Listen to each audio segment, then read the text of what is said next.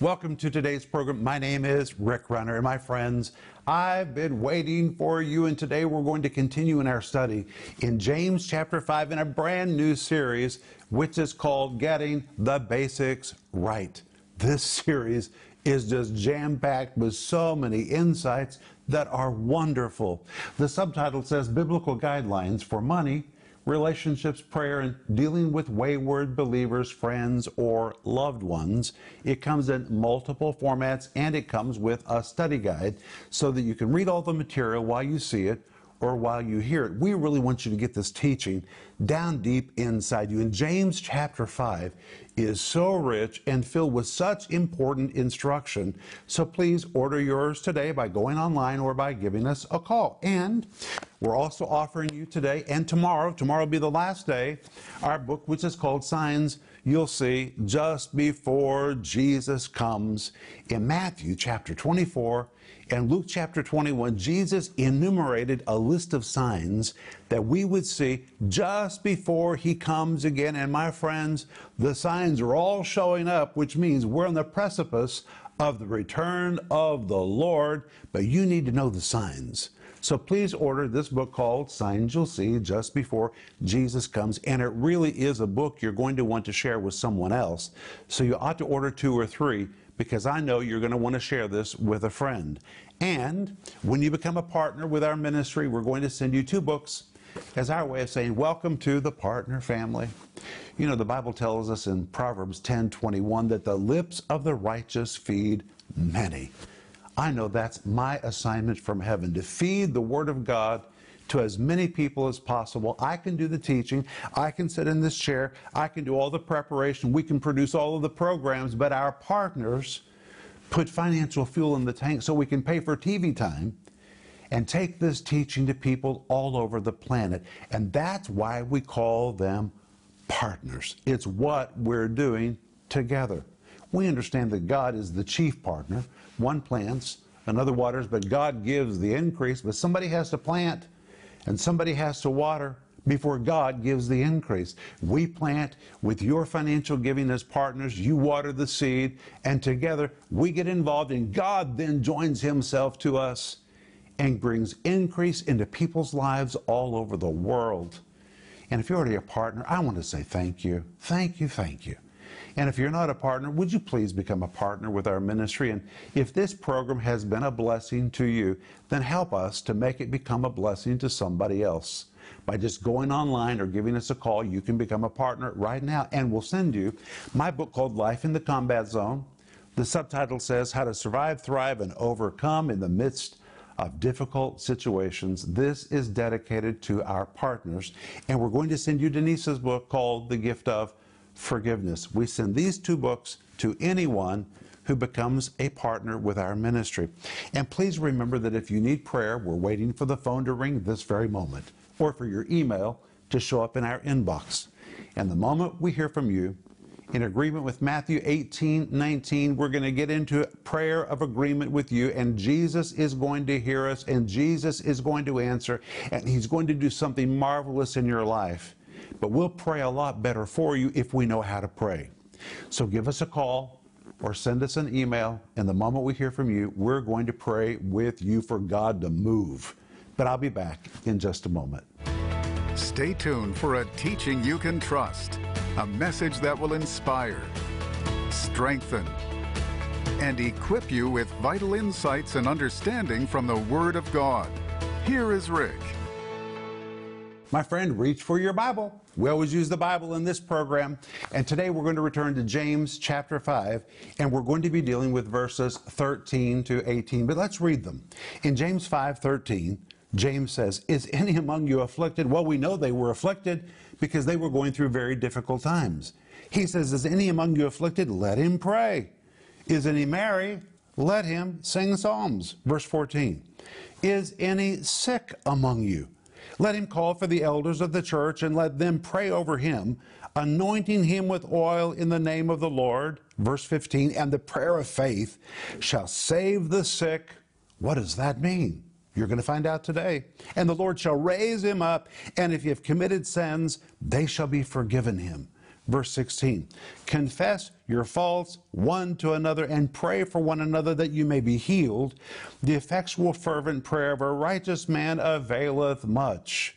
Verse 17 Elijah was a man subject to like passions as we are, and he prayed earnestly that it might not rain, and it rained not on the earth by the space of three years and six months. Verse 18 And he prayed again, and the heavens gave rain, and the earth brought forth her fruit. But let's go back to verse 13 where James asks the question Is any among you afflicted? And the word afflicted is the Greek word kakopatheo. It's a compound of two words. The first word is kakos.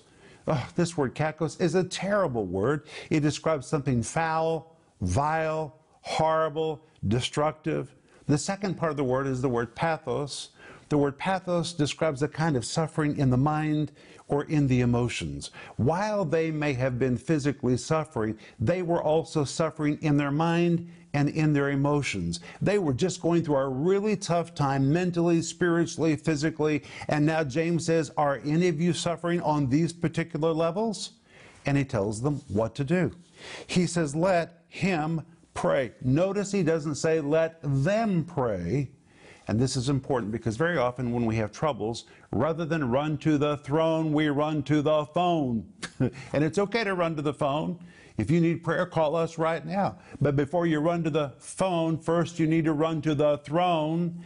And notice that James puts the responsibility of prayer first on the person that's going through the hard time. Before you ask somebody else to pray, you need to pray yourself. And in fact, the RIV of James 5:13 could be read like this. Is anyone among you going through an extremely difficult time in life that's causing him a lot of grief? I urge that person to draw near to God, to pour his heart out to him and be willing to give up anything and to do anything God requires in order for his situation to be changed.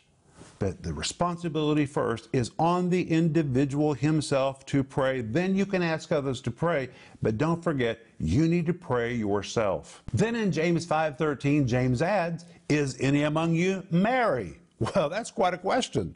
The word merry is a translation of two Greek words. The whole word is euthumio. The word eu describes something swell, something wonderful, and in fact, it is where we get the word euphoric.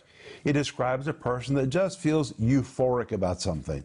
The second part of the word comes from thumos, which describes passions. But when you compound the two words together, guess what it describes? The new word expresses the idea of a person who's just about to explode with joy.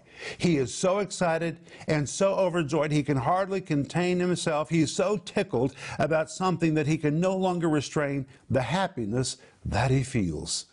And James says, if you're merry, if you're elated, if you're euphoric about what is going on in your life, then let him sing psalms. Sing psalms in Greek is the word psallo, which means to pluck, as to pluck the strings of a harp or a bow. It's the equivalent of saying, hey, grab your guitar and begin to rejoice.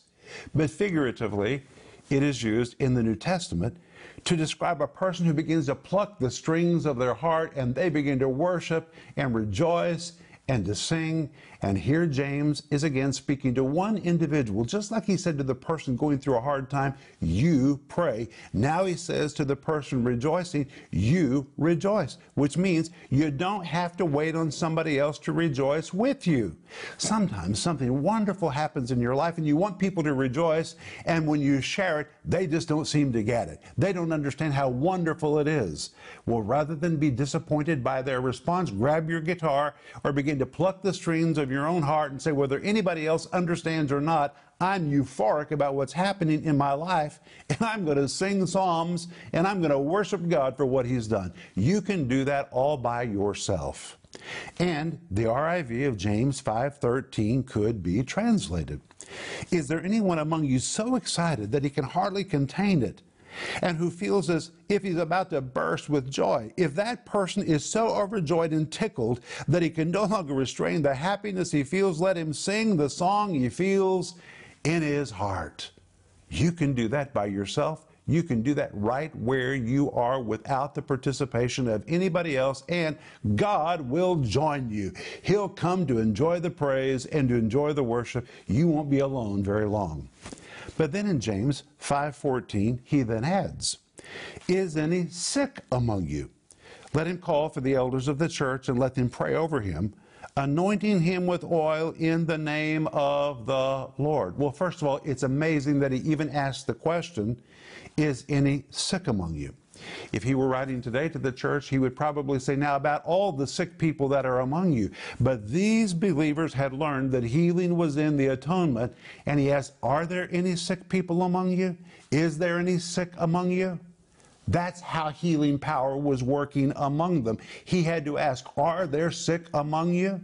The word sick that is used here is the Greek word asthenio, and this word is full of revelation about sickness. The Greek word asthenio, here translated sick, is a word that generally describes a person who's frail in health. People so physically weak that they're unable to travel. That's very, very important in this verse. It carries the idea of those who are feeble, fragile, faint, incapacitated, disabled, or simply in such poor health that it would be unthinkable to transport them to some place. Hence, this word sick, the Greek word asthenio, depicts shut ins, or those that are homebound, and believe it or not, it can also describe those that are in financial need. And the truth is that when you're under financial, uh, when you're under physical attack and you're sick, it also attack, it also affects your finances because you spend all your money on medication and medical services.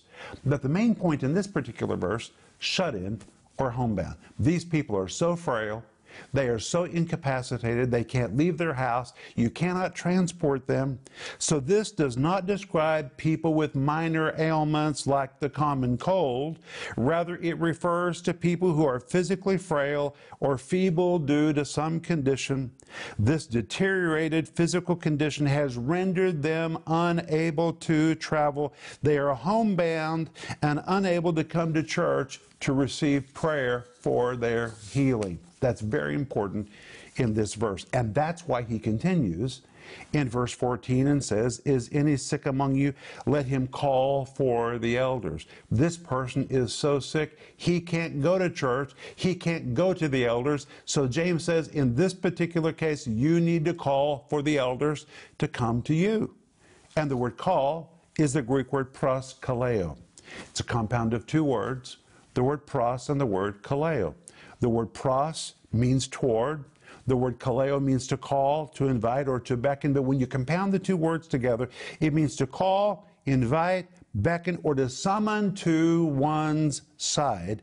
And the tense that is used in this verse is an ardent plea. This is a person who's urgently asking the elders, please come to me to pray for me because I'm so sick I can't leave my house to come to you. That is what James is describing in this verse. And he says, let him call for the elders. The word elders is the Greek word presbyteros, which was used in the Septuagint version of the Old Testament to describe the ruling members of local synagogues in Israel or teachers of the law. But in the New Testament, the word presbyteros is used to describe official church leaders. Let him call for the official church leaders, asking them to come to make an ardent plea please come. I'm so sick, I can't come to you. I need you to come to me. And then he says in verse 14, Is any sick among you? Let him call for the elders of the church and let them pray over him, doing what? Anointing him with oil. The Greek word alepho, which means simply to anoint with oil. Oil itself has no healing properties, it's simply oil. But in both the Old and in the New Testament, oil symbolically depicted the presence of the Holy Spirit and the power of God. Although the oil itself does not heal, the moment the oil is applied in prayer is the moment the sick person is to release their faith it is a point of contact for them to believe that God's presence is going to come upon them and is going to bring healing to their bodies. It is intended to be a point of contact and it is representative of the presence and the power of the Holy Spirit. And it goes on to say, anointing him with oil in the name of the Lord. The word name here, the Greek word onoma, and please listen careful. This is so powerful and so important. It represents the full authority that exists in the person being named. Listen, by praying in Jesus' name, a believer, by praying in Jesus' name, a believer actually stands in the physical place of Jesus, who is in heaven, and he acts on his behalf and in the authority that Jesus has invested to him as his official representative. Thus, the prayer is prayed by someone who is standing by the bedside, in this case, on Jesus' behalf. Jesus can't be there because Jesus is in heaven, but when you pray, onoma, in the name of Jesus, it means you're standing in his position, you're standing in his behalf to do what he would do if he were there. And what would Jesus do if he were there? He would heal that person. He would heal that person. And that's why James 5:15 continues to say, "The prayer of faith shall save the sick, and the Lord shall raise him up, and if he committed sins, they shall be forgiven him." The word save here is the word sozo, which many Christians know. It means to save, but in fact it is the old Greek word which means to heal. It conveys the idea of wholeness in every part of your life, which means this is not just a simple touch, this is a deep touch. It describes delivering and healing power that results in wholeness. The very Greek word sozo also means to deliver one from your enemies, to protect, to keep safe, and to put you under protection. It is a major move of God to totally deliver you, or in this case, to deliver the person that is sick. But guess what? Now the word sick is a different word. Before it was the Greek word asthenio, now it is the Greek word kamno, which refers to a person who has long suffered from this affliction and is extremely weakened from the effects of this disease. But when the prayer is prayed in faith, and that person stands in the position and in the authority of Jesus and acts on behalf of Christ, the Bible says the prayer of faith shall raise him up. And in Greek, it is the word egeiro, which means to raise, but it is also from the root where we get the word for resurrection. He'll be resurrected, he'll be raised out of his situation. But it lets us know this particular sick person is so gravely ill that he's close to death at the time of prayer. He nearly experiences a resurrection. And the RIV of James 5 14 and 15 is as follows. Is there anyone among you who's extremely weakened due to illness? If there is such a person, let him urgently call for the leaders of the local assembly to come and passionately petition God on his behalf. As the leaders pray, let them also anoint the sick person with oil, standing in the very place of Jesus, acting on Jesus' behalf and using the authority of his name. The prayer offered in faith will have definite results, for it will restore the sick person's health as the Lord raises him up from his bed of affliction. That is powerful. Then in verse 15, he adds, And if he have committed sins, they shall be forgiven him. The word sins here is the plural version of the Greek word hamartia, which means to miss the mark, to fall short, to repeatedly fail, to do something wrong, which implies in this particular verse the person may be sick because of something they did themselves. But if they've done something wrong that has opened the door to their affliction, they'll be forgiven. And the word forgiven is a translation of the Greek word aphiemi, which means to forgive or to release, to set free, to let go, to discharge, or to permanently set away the prayer of faith and the confession of their mistake together will also deliver them from whatever it is that made them sick in the first place. And then he says in verse 16, confess your faults one to another. The word confess, exomologia, a word that means to exclaim, divulge, or to blurt out. You know, sometimes it's difficult for you to confess your faults. You got to work up the nerve to do it. And this verse literally means blurt out work up the nerve, finally say, just get it out, get it out of your system, blurt out, divulge your faults The word faults, again, a form of the Greek word hamartia. You're falling short, where you've missed the mark, where you've habitually missed the mark.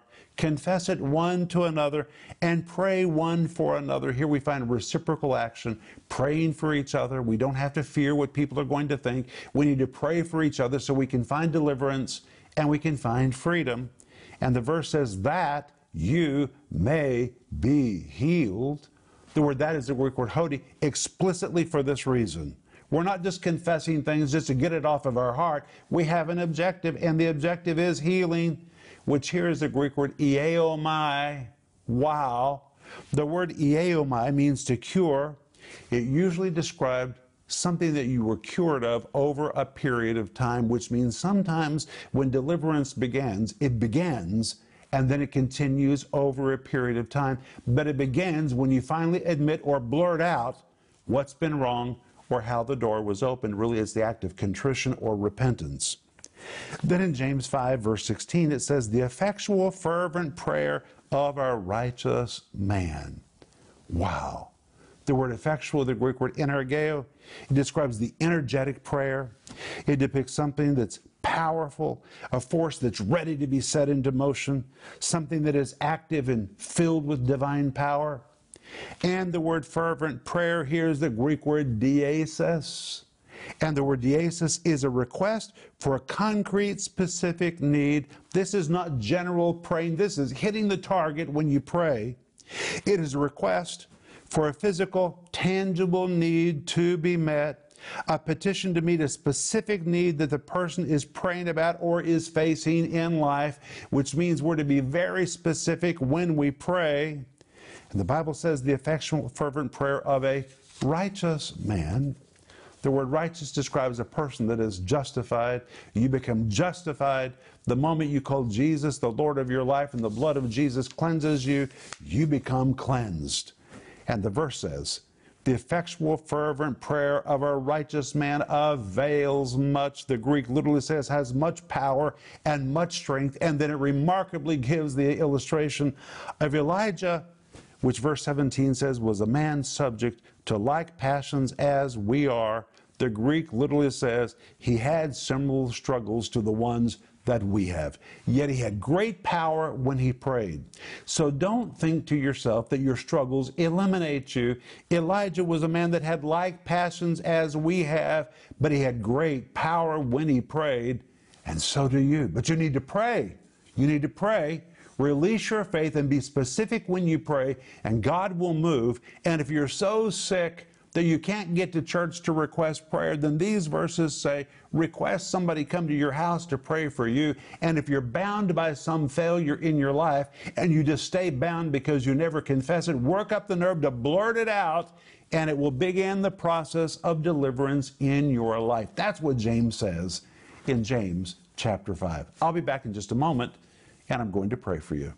Do you struggle to know the answers to basic questions that come up in life? In this five part series, Getting the Basics Right, Rick Renner will share what you should do if you are financially not being compensated correctly, to keep yourself encouraged when you feel surrounded by discouragement, to live free from bitterness and stay out of the retribution and vengeance business, if you need to be anointed with oil because you're sick to intercede for the deliverance of a friend or family member who has wandered spiritually. This series will equip you to get the basics right on vital, everyday issues and problems. Available in digital or physical formats, starting at just $10. This series contains essential information every believer should know. And today we're also offering you the book Signs You'll See Just Before Jesus Comes. Scaring people with Bible prophecy should not be our goal. But God, in His great love, has chosen to inform us explicitly about the last days so that we can be prepared. In this book, Rick Renner gives the signs you'll see just before Jesus comes. You'll learn where we are on God's timetable, what specific signs we'll see to let us know we're coming to the end of the age, the final and ultimate sign that Jesus is about to come again, and so much more. This important and informative book can be yours for only $15. Don't delay ordering the five part series, Getting the Basics Right, and the book, Signs You'll See Just Before Jesus Comes. Call the number on your screen now or go to Renner.org to order. Call or go online now.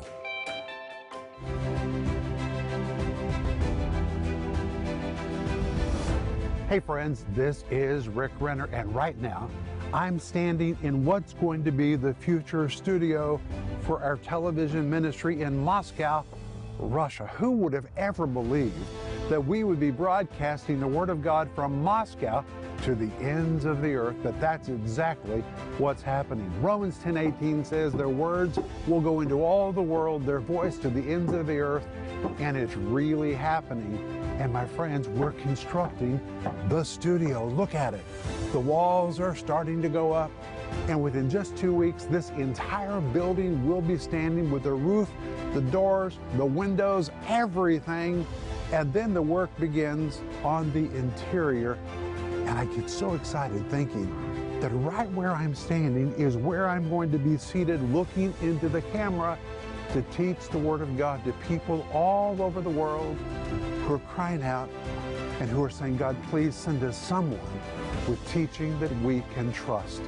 I believe that's our assignment. Proverbs 10:21 says, "The lips of the righteous feed many," and I know our job is to feed many the word of God, and we do it because of the anointing and because of your help as partners. Thank you for being part of the giving team that's making this come to pass. And if you're not already a part of the giving team, please would you pray about joining us to help us make this dream become a reality? We're off to a good start, but we need to finish and we need as many people as possible to participate. So I welcome you to our giving team and I thank you in advance for everything that you're going to do.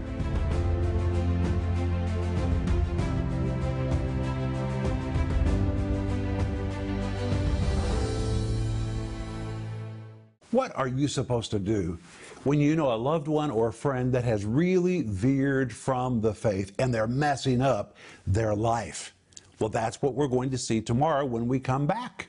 But I'm offering you my whole series, which is called Getting the Basics Right. The subtitle says Biblical Guidelines for Money, Relationships, Prayer, and Dealing with Wayward Believers friends, or loved ones. This series is so powerful, and today and tomorrow are the last days that we're offering it on the program. So order yours today, and remember that it comes with a study guide. And we're also offering you my book today and tomorrow only called Signs You'll See Just Before Jesus Comes. He's coming, and we need to know what are the signs that alert us to the fact that He's just about to come for the church. But let me pray for you. Father, thank you in the name of Jesus that we can gather together and open our Bibles and see what you have to say to us on such important subjects. Thank you that we can get the basics right in our life. Oh, how I thank you for James chapter 5. In Jesus' name, amen. It's been great today, but I look forward to tomorrow. But until then, please remember Ecclesiastes 8 4, where the word of a king is, there is power. Thank you for watching this broadcast. For more information on product resources or to learn how you can partner with this ministry, please connect with us at Renner.org. Also, please be sure to visit us on Facebook, Twitter, and Instagram.